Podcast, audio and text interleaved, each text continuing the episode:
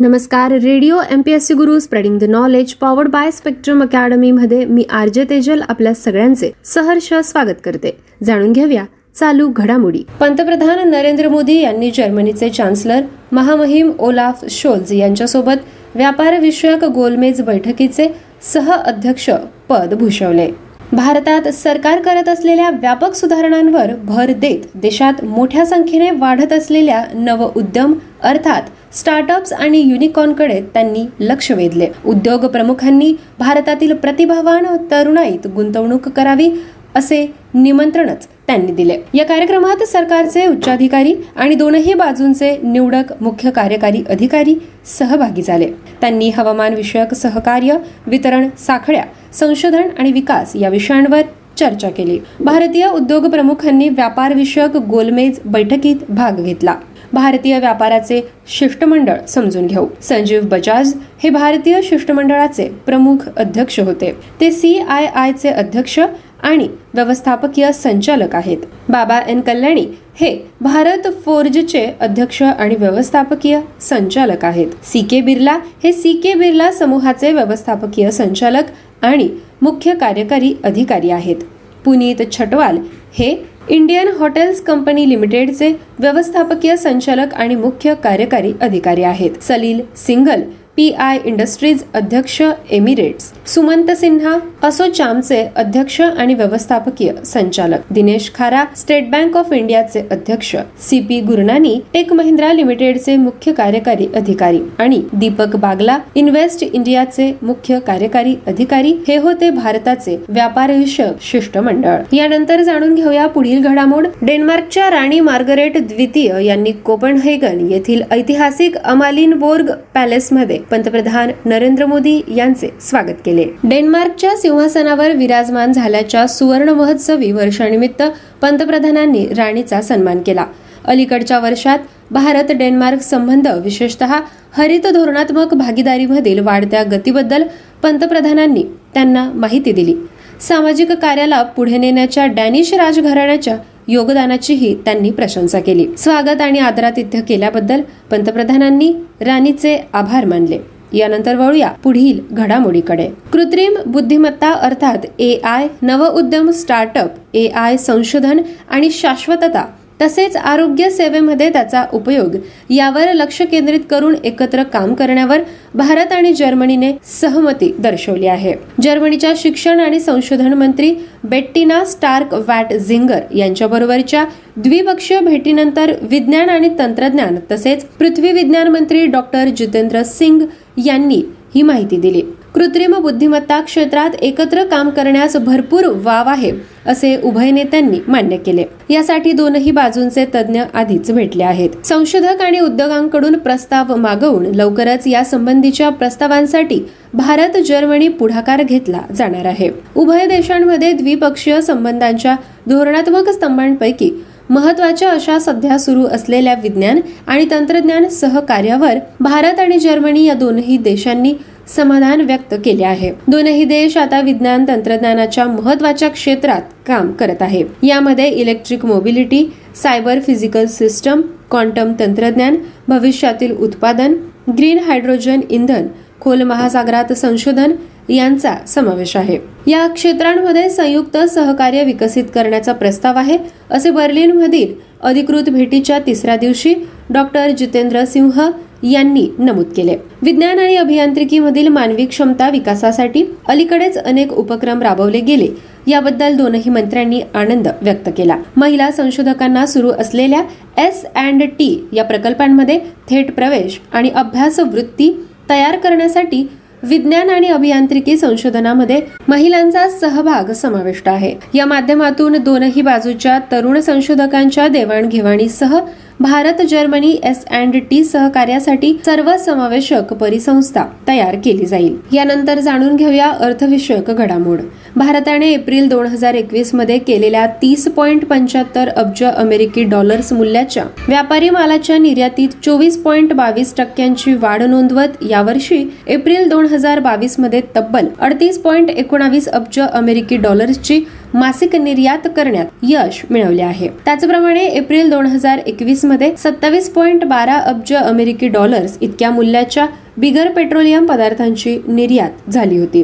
त्यामध्ये 12.32 सकारात्मक वाढ नोंदवत एप्रिल 2022 मध्ये 30.46 अब्ज अमेरिकी डॉलर्स इतक्या मूल्याच्या बिगर पेट्रोलियम पदार्थांची निर्यात करण्यात आली. वळूया पुढील बातमीकडे. युनायटेड स्टेट्स ट्रेड रिप्रेझेंटेटिव्हने पुरेशा बौद्धिक संपदा अधिकार संरक्षण आणि अंमलबजावणीच्या अभावामुळे भारताला चीन, रशिया आणि इतर 4 राष्ट्रांसोबत प्राधान्य वॉच लिस्ट मध्ये ठेवले आहे. या यादीत अर्जेंटिना, चिली, इंडोनेशिया आणि व्हेनेझुएला यांचा समावेश करण्यात आला आहे. या वर्षीच्या यादीतील 7 देश गेल्या वर्षीच्या यादीत सुद्धा होते. USTRने म्हटले आहे की IP अंमलबजावणी आणि संरक्षणासाठी भारत ही सर्वात आव्हानात्मक अर्थव्यवस्था आहे. देशाची एकूण IP अंमलबजावणी अपुरी आहे. अमेरिकेच्या व्यापारी भागीदारांचे संरक्षण आणि बौद्धिक संपदा हक्कांच्या अंमलबजावणीची पर्याप्तता आणि परिणामकारकता या विषयावरील विशेष 301 अहवालात हे देश येत्या वर्षभरात विशेषतः तीव्र द्विपक्षीय संबंधांचा विषय असतील. स्पेशल 301 अहवाल हा IP संरक्षण आणि अंमलबजावणीच्या जागतिक स्थितीचा वार्षिक आढावा आहे. USTRने या वर्षाच्या विशेष 301 अहवालासाठी 100 हून अधिक व्यापार भागीदारांचे पुनरावलोकन केले. वळूया पुढील बातमीकडे. गृहनिर्माण आणि शहरी व्यवहार मंत्रालयाच्या अंतर्गत स्वच्छ भारत मिशन शहरी 2.0 ने कचरामुक्त शहरांसाठी राष्ट्रीय वर्तणूक बदल कम्युनिकेशन फ्रेमवर्क लॉन्च केले आहे. कचरामुक्त शहरांसाठी राष्ट्रीय वर्तन बदल संप्रेषण आराखडा एक मार्गदर्शक दस्तऐवज आणि राज्यांसाठी तसेच शहरांना सखोल आणि केंद्रित आंतरवैयक्तिक संप्रेषण मोहिमांसह मोठ्या प्रमाणात मल्टीमीडिया मोहिमा हाती घेण्यासाठी मार्गदर्शक दस्तऐवज आणि ब्लूप्रिंट म्हणून काम करेल. या आराखड्यात स्त्रोत विलगीकरण, संकलन, वाहतूक आणि कचऱ्यावर प्रक्रिया, प्लास्टिक कचरा व्यवस्थापन आणि भारताच्या शहरी भूप्रदेशाचे खऱ्या अर्थाने परिवर्तन घडवून आणण्यासाठी वारसा डम्पिंगवर उपाय या प्रमुख क्षेत्रांभोवती संदेशवहन अधिक तीव्र करण्यावर भर देण्यात आला आहे. 1 ऑक्टोबर 2021 रोजी पंतप्रधानांनी कचरा मुक्त शहरे तयार करण्याच्या संपूर्ण दृष्टिकोनासह स्वच्छ Bharat mission urban 2.0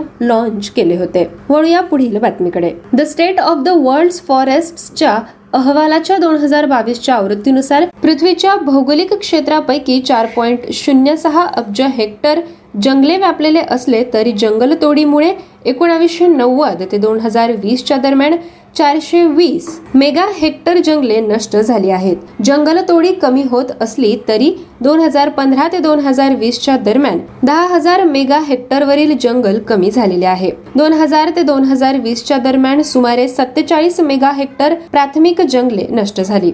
700 mega hectare पेक्षा जास्त जंगल नियमित व्यवस्थापित क्षेत्रामध्ये आहे. वळूया पुढील बातमीकडे. केंद्रीय शिक्षण मंत्री धर्मेंद्र यांनी mandate document guidelines for the development of the national curriculum framework या NCFचे सार्वजनिक प्रकाशन केले आहे. परिवर्तनशील शैक्षणिक धोरण 2020च्या निर्णयाच्या केंद्रस्थानी नवीन राष्ट्रीय चौकट आहे, जे स्कूल आणि वर्गात NEP 2020 दृष्टिकोनाचे वास्तविक रूपांतर करून उत्कृष्ट अध्यापन आणि शिक्षण सक्षम करेल.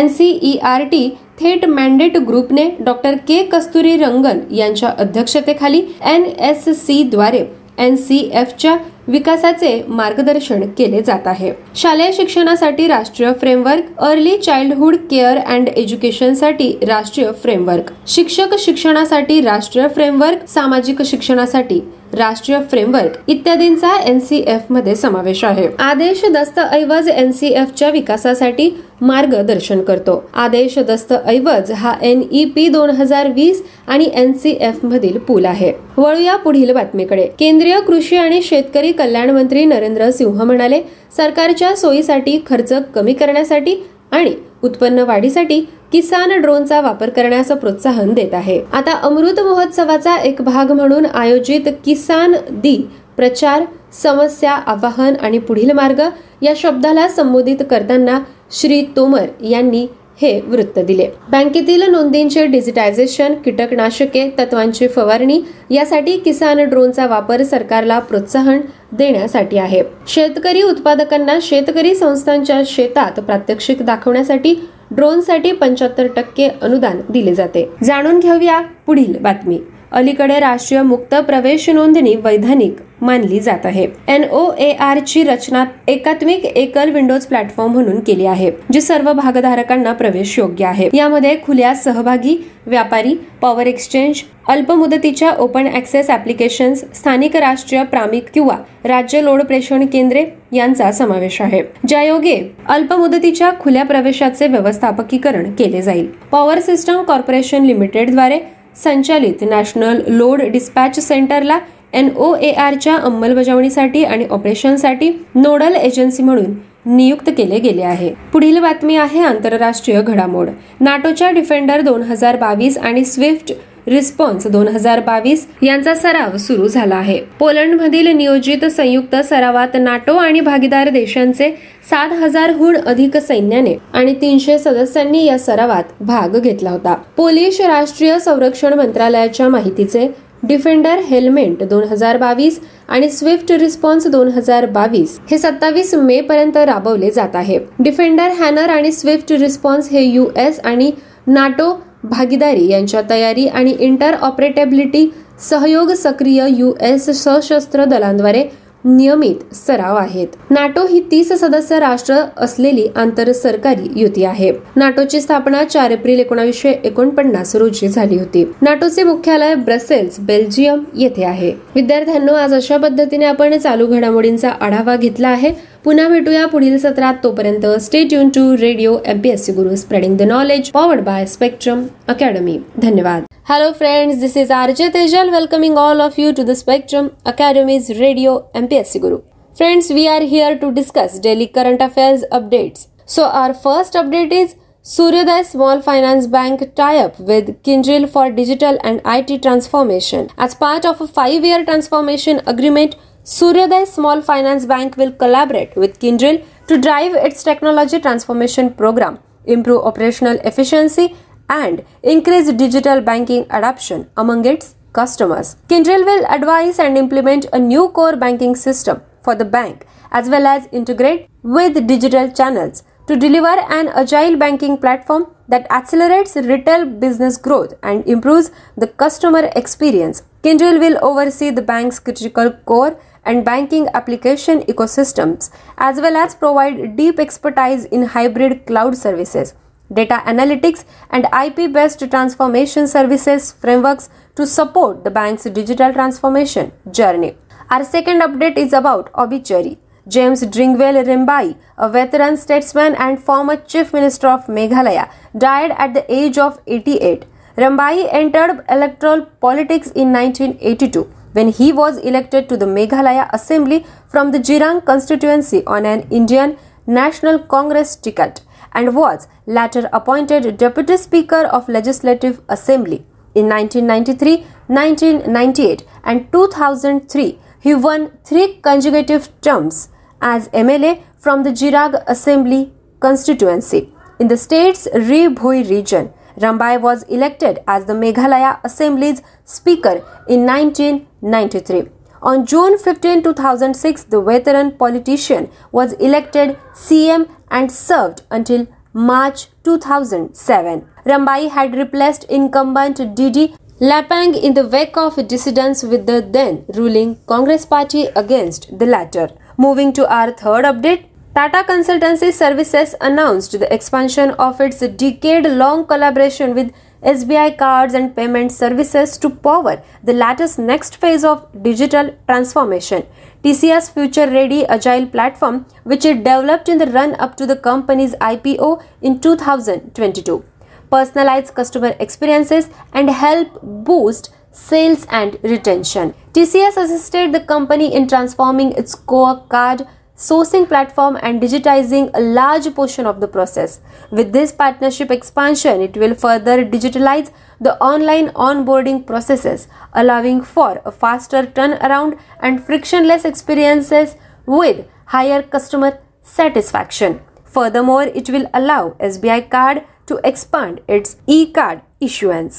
Our fourth update is about banking. Airtel Payment Bank has launched a fixed deposit facility in collaboration with Indus Ind Bank offering interest rates of 6.5% and higher, as well as the option of early withdrawal without penalty. With the introduction of the fixed deposits facility, Airtel Payment Bank has expanded its digital banking portfolio. According to a press release from Indus Ind Bank, customers can deposit any amount ranging from ₹500 to ₹1,90,000 via the Airtel Thanks app and earn interest of up to 6.5% per annum, with senior citizens receiving an additional 0.5% on all fixed deposits. Customers can dissolve an FD before the maturity date through the Airtel Thanks app, and no penalty or processing fee will be charged on premature withdrawals. The invested amount will be credited back to linked account within minutes, said the release. Our fifth update is about rank and report. According to the Stockholm-based defense think tank SIPRI, global military spending had surpassed $2 trillion for the first time, with the United States, the world's largest economy, leading the way.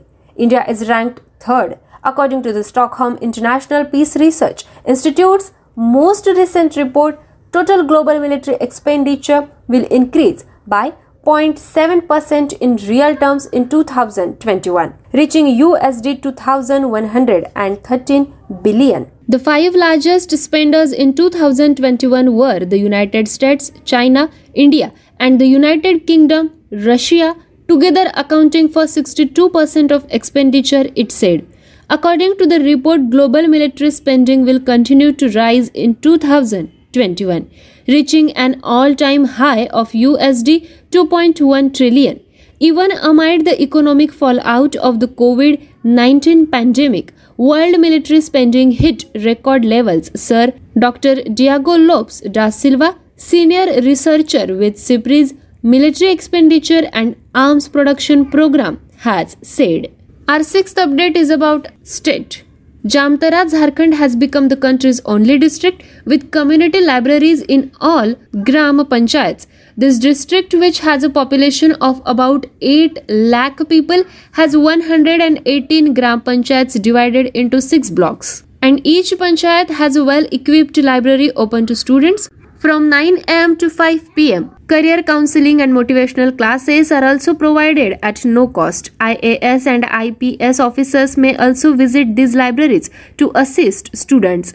Everyone is welcome to visit these innovative sites. The majority of these libraries, the details of which including GPS location, photographs, and contact information are available on the district's official website, were established around 2 years ago. Our next update is about an appointment. NASSCOM has announced the appointment of Krishnan Ramanujam, President Enterprise Growth Group at Tata Consultancy Services, as its chairperson for 2022 to 2023. Ramanujam takes over for Rekha M Menon, chairperson, and senior leadership, along with President Debjani Ghosh, will guide the industry body through its diverse set of priorities in order to achieve the industry's 2025 vision. In response to the changing industry landscape, the key priorities will be to realign and recalibrate the technology industry's course to maximize growth from technology potential to technology impact, reimagine India as the preferred hub for digital talent, innovation, and impact at scale, and shape the next frontiers of digital next to catalyze future readiness for the decade. Our eighth update is about state. Agra, the city of the Taj Mahal, has become the first in the country to have vacuum-based sewers.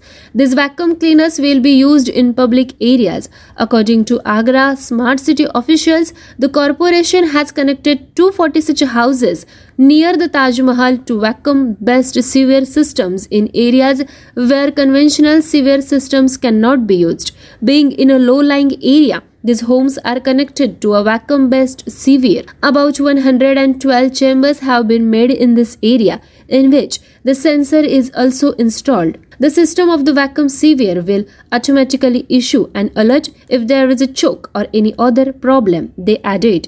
If the Agra trial is successful, the vacuum sewer will be used in Kochi Municipal Corporation as well. Our ninth update is about schemes and committees. The Samba district of Jammu division in the Union Territory of Jammu Kashmir has become the first district in India to cover 100% of households under the Ayushman Bharat Pradhan Mantri Jan Arogya Yojana scheme. The district reached this milestone following the completion of a special registration drive organized by the State Health Agency from April 11 to April 21 in all BDO offices throughout the district, with the goal of covering all families in the district under the ABPM Jai Sehat scheme.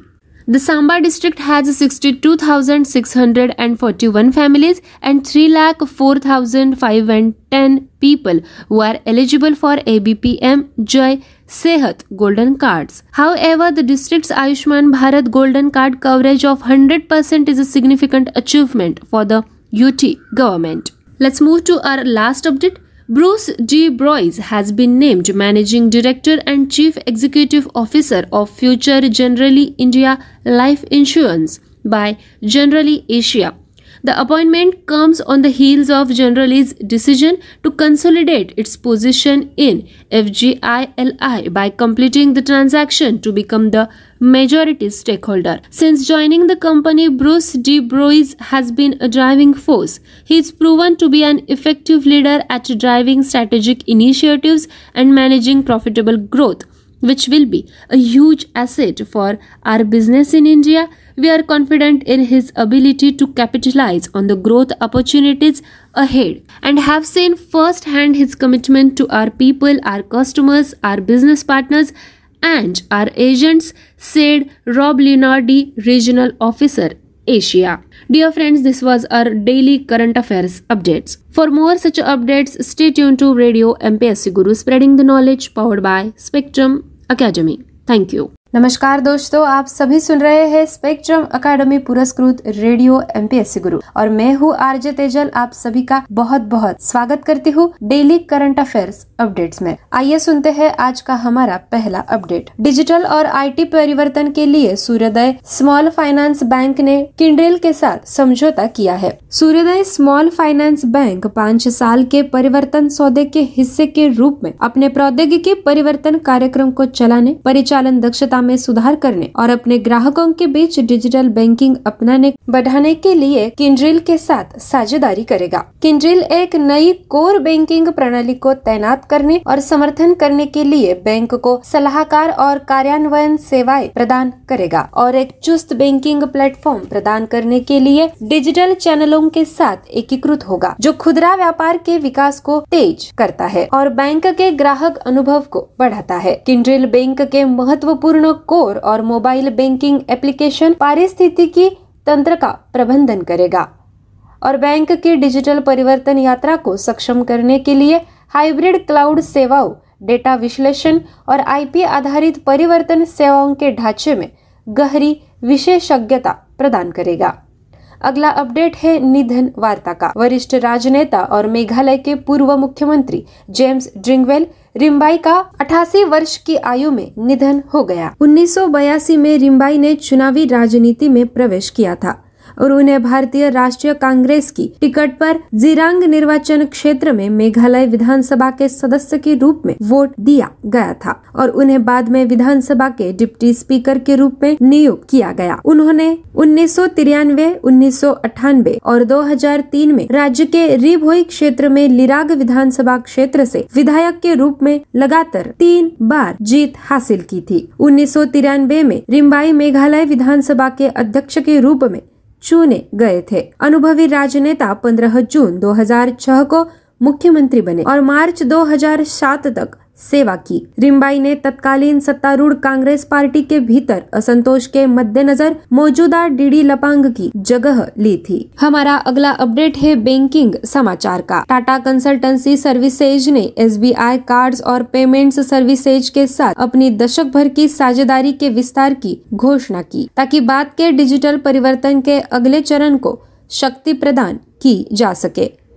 भविष्य के लिए तैयार चुस्त platform TCS ने 2020 में company के IPO व्यक्तिगत ग्राहक अनुभव के लिए बनाया था और बिक्री से रख रखाव को बढ़ावा देने में मदद की थी। TCS ने अपनी कोर कार्ड सोर्सिंग प्लेटफॉर्म को बदलने और प्रक्रिया के एक महत्वपूर्ण हिस्से को डिजिटल बनाने में मदद की थी। साझेदारी में इस विस्तार के साथ यह ऑनलाइन ऑनबोर्डिंग प्रक्रियाओं को और अधिक डिजिटल कर देगा, जिससे ग्राहकों की अधिक संतुष्टि के साथ तेजी से बदलाव और हानि रहित अनुभव प्राप्त होगा। इसके अलावा यह SBI कार्ड को अपना e-कार्ड जारी करने में वृद्धि करने में सक्षम बनाएगा। दोस्तों, अगला अपडेट भी है बैंकिंग समाचार का। एयरटेल पेमेंट्स बैंक ने इंडस इंड बैंक के साथ साझेदारी में फिक्स्ड डिपॉजिट की सुविधा शुरू की है, जिसमें 6.5% या उससे अधिक की ब्याज दर और बिना किसी जुर्माने के समय से पहले निकासी का विकल्प दिया गया है। इंडस इंड बैंक ने एक विज्ञप्ति में कहा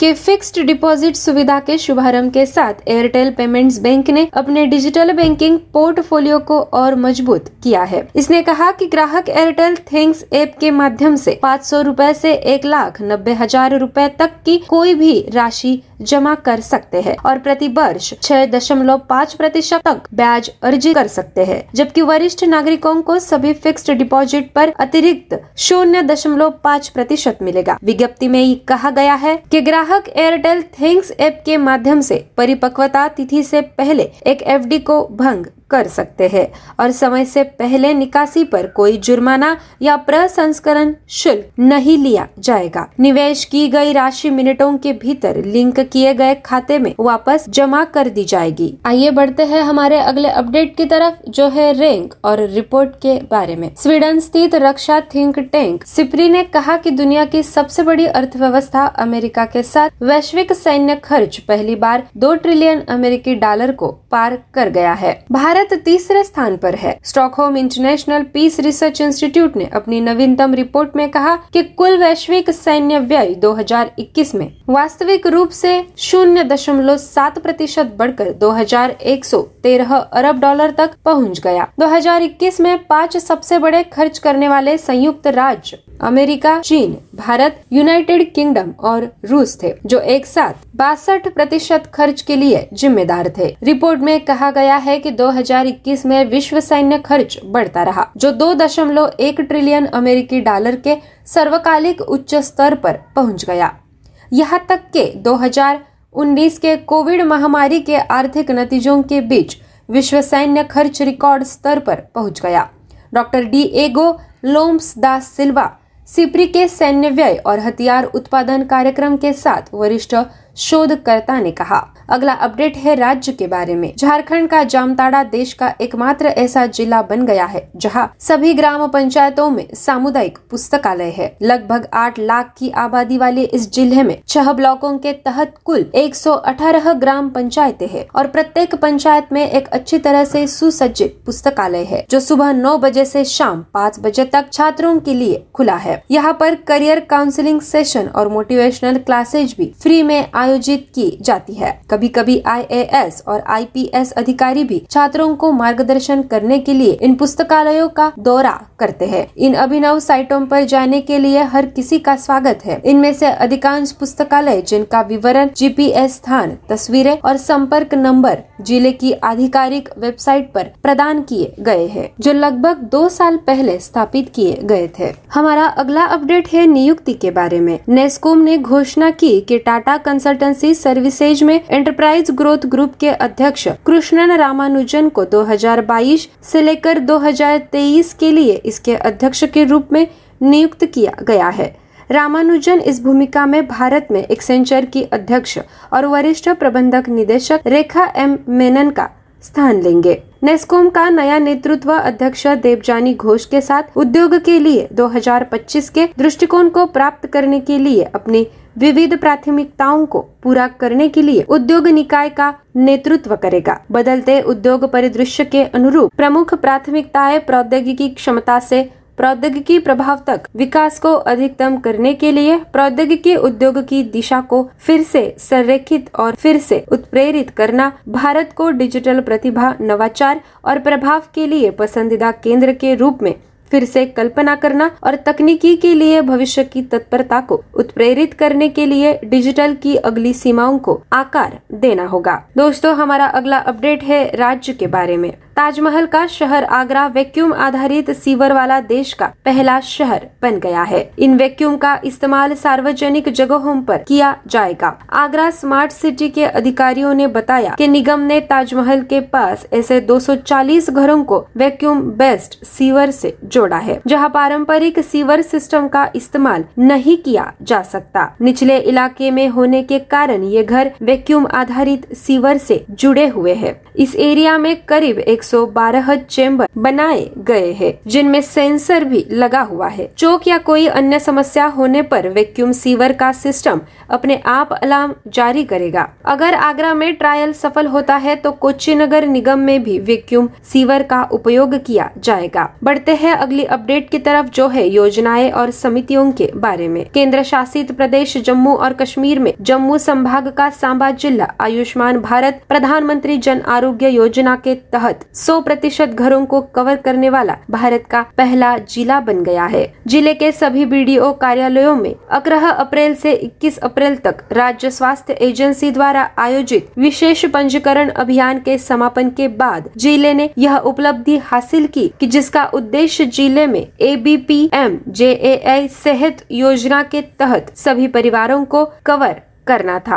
सांबा जिले में कुल 62,641 परिवार है, जिनमें 3,04,510 लोग ABPMJAY सेहत गोल्डन कार्ड के लिए पात्र है। हालांकि जिसे आयुष्मान भारत गोल्डन कार्ड के लिए 100% पारिवारिक कवरेज केंद्र शासित प्रदेश सरकार के लिए एक बड़ी उपलब्धि है। बढ़ते हैं हमारे आखिरी अपडेट की तरफ, जो है नियुक्ति के बारे में। जेनराली एशिया ने ब्रूस डी ब्रोइज को Future Generali India life insurance का प्रबंध निदेशक और मुख्य कार्यकारी अधिकारी नियुक्त किया है। नियुक्ति बहुमत स्टेक होल्डर बनने के लिए लेन देन को पूरा करके FGILI में अपनी स्थिति को मजबूत करने के लिए जनराली के कदम का अनुसरण करती है। ब्रूस डी ब्रोइज कंपनी में शामिल होने के बाद एक उत्प्रेरक रहे हैं। एशिया के क्षेत्रीय अधिकारी रोब लियोनार्डी ने कहा, वह रणनीतिक पहल को चलाने और लाभदायक विकास के प्रबंधन में एक प्रभावी नेता साबित हुए हैं, जो भारत में हमारे व्यवसाय के लिए बड़ी फायदेमंद होगी। हम आगे के विकास के अवसरों को भुनाने की उनकी क्षमता से आश्वस्त है और हमारे लोगों, हमारे ग्राहकों, हमारे व्यापार भागीदारों और हमारे एजेंटों के प्रति उनकी प्रतिबद्धता को पहली बार देखा है। प्यारे दोस्तों, ये था हमारा हिंदी में डेली करंट अफेयर अपडेट्स। ऐसे ही अपडेट्स के लिए सुनते रहिएगा radio MPSC Guru, spreading the knowledge, powered by Spectrum Academy. आप सभी का बहुत बहुत शुक्रिया। Hello friends, this is RJ Tejal welcoming all of you to the Spectrum Academy's Radio MPSC Guru. Let's learn about our daily current affairs quiz. First question of the quiz is, who among the following has won the Champion of the Earth Lifetime Achievement Award 2021? First option is Greta Thunberg, second option is David Bellamy, third option is David Attenborough, and fourth option is Alistair Fothergill. Correct answer is third option. Sir David Attenborough was honored with the Champion of the Earth Lifetime Achievement Award 2021 by the United Nations Environment Programme. Second question of the quiz is, when the National Panchayati Raj Day was observed in India? Option A, 27th of April, option B, 26th of April, option C, 25th of April, and option D, 24th of April. Correct answer for the question is option D. Every year, India celebrates National Panchayati Raj Day on April 24. Next question of the quiz is, India's first bus service with fully digital ticketing facility was inaugurated in which state? Option A, Telangana, option B, Maharashtra, option C, Madhya Pradesh, option D, Gujarat. Correct answer for the question is option B. Maharashtra's Tourism Minister Aditya Thackeray has inaugurated India's first bus service with the fully digital ticketing facility in Mumbai. Fourth question is, India's first Global Ayush Investment and Innovation Summit 2022 was held in which state? Option A, Tripura, option B, Gujarat, Option C, Manipur, and option D, Assam. Correct answer for the question is option B. India's first Global Ayush Investment and Innovation Summit 2022 was held at Mahatma Mandir in Gandhinagar, Gujarat. Fifth question of the quiz is, which state celebrated Khongjom Day in April 2022? Option A, West Bengal, option B, Tripura, option C, Meghalaya, and option D, Manipur. Correct answer for the question is option D. Khongjom Day is celebrated every year on the 23rd of April, remembering those gallant Manipuri warriors who made supreme sacrifice fighting against the British to protect the freedom of Manipur in the Battle of Khongjom. Sixth question of the quiz is, 600 crore rupees for industrial cluster development in Maharashtra was approved by which organization? Option A, SIDBI, option B, SEBI, option C, NPCI, and option D, NABARD. Correct answer for the question is option A. Small Industries Development Bank of India has approved 600 crores rupees for industrial cluster development in Maharashtra. Seventh question of the quiz is, India has jointly unveiled the first ever navigation chart with which country? Option A, the Maldives, option B, Nepal, option C, Canada, option D, Argentina. Correct answer for the question is option A, the Maldives. As part of increased maritime cooperation, India and Maldives have jointly unveiled the first ever navigation chart. Our eighth question is, who took charges as the chairman of the Ravi Bias Water Tribunal?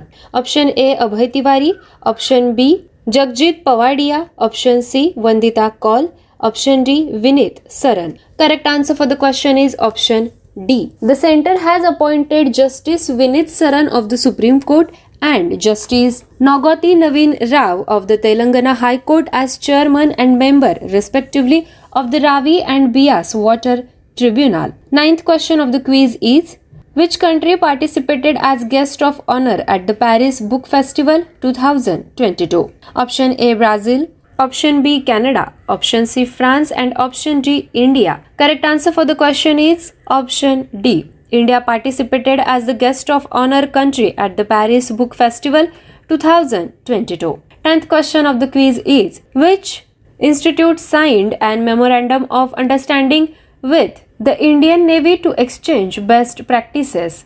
Option A, IIM Ahmedabad, option B, IIM Kozhikode, option C, IIT Kanpur, and option D, IIT Madras. Correct answer for the question is the Indian Navy's Naval Institute of Educational and Training Technology, based at Naval Base Kochi, signed a memorandum of understanding with the Indian Institute of Management, Kozhikode, is intended to build collaboration and exchange of best practices in the field of instruction leadership, educational psychology, and management. नमस्कार दोस्तों, मैं हूँ RJ Tejal, आप सभी का स्वागत करते हुए स्पेक्ट्रम एकेडमी के रेडियो MPSC गुरु पे। दोस्तों, हम सुन रहे हैं हमारा डेली करंट अफेयर्स क्विज। आज के क्विज का पहला सवाल है, किसने champion of the earth lifetime achievement award 2021 को जीता है?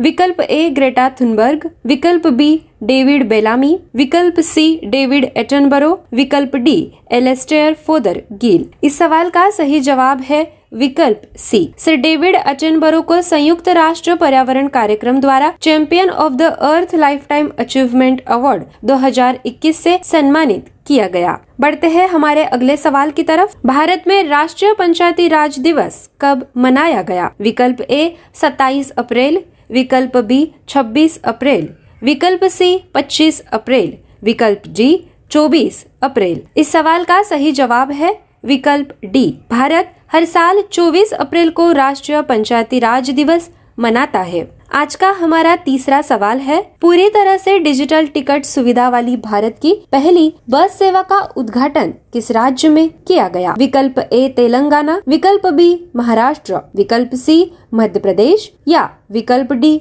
गुजरात। इस सवाल का सही जवाब है विकल्प बी। महाराष्ट्र के पर्यटन मंत्री आदित्य ठाकरे ने पूरी तरह से डिजिटल टिकट सुविधा के साथ मुंबई में भारत की पहली बस सेवा का उद्घाटन किया है। आज का हमारा चौथा सवाल है, भारत का पहला वैश्विक आयुष निवेश और नवाचार शिखर सम्मेलन 2022 किस राज्य में आयोजित किया गया था? विकल्प ए त्रिपुरा, विकल्प बी गुजरात, विकल्प सी मणिपुर, विकल्प डी असम। इस सवाल का सही जवाब है विकल्प बी। भारत का पहला वैश्विक आयुष निवेश और नवाचार शिखर सम्मेलन 2022 गुजरात के गांधीनगर में महात्मा मंदिर में आयोजित किया गया था। आज का पांचवा सवाल है, किस राज्य ने अप्रैल 2022 में खोंगजोम दिवस मनाया? विकल्प ए पश्चिम बंगाल, विकल्प बी त्रिपुरा, विकल्प सी मेघालय या विकल्प डी मणिपुर।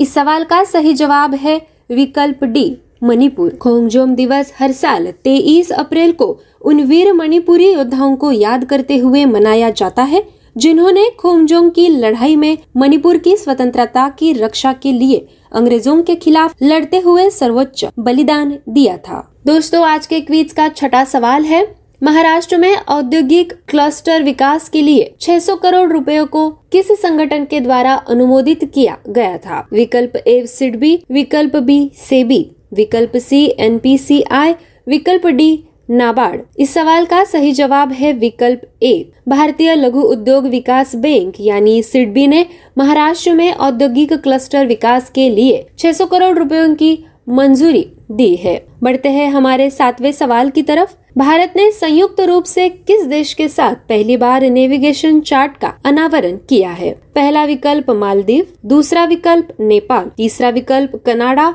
चौथा विकल्प अर्जेंटीना।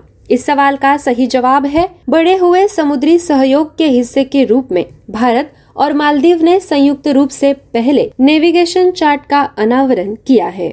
आज का आठवां सवाल है, किसने रवि व्यास जल न्यायाधिकरण के अध्यक्ष के रूप में कार्यभार संभाला है? विकल्प ए अभय तिवारी, विकल्प बी जगजीत पवाड़िया, विकल्प सी वंदिता कौल या विकल्प डी विनीत सरण। इस सवाल का सही जवाब है विकल्प डी विनीत सरन। केंद्र ने सुप्रीम कोर्ट के जस्टिस विनीत सरन और तेलंगाना हाई कोर्ट के जस्टिस पोनुगोटी नवीन राव को क्रमशः रवि और बियास जल न्यायाधिकरण का अध्यक्ष और सदस्य नियुक्त किया है। अगला सवाल, किस देश ने पेरिस बुक फेस्टिवल 2022 में गेस्ट ऑफ ऑनर के रूप में भाग लिया? पहला विकल्प ब्राजील, दूसरा विकल्प कनाडा, तीसरा विकल्प फ्रांस, चौथा विकल्प भारत। इस सवाल का सही जवाब है भारत। भारत ने पेरिस बुक फेस्टिवल 2022 में गेस्ट ऑफ ऑनर के रूप में भाग लिया था। बढ़ते हैं हमारे आज के आखिरी सवाल की तरफ। किसने सर्वोत्तम प्रथाओं का आदान प्रदान करने के लिए भारतीय नौसेना के साथ समझौता ज्ञापन पर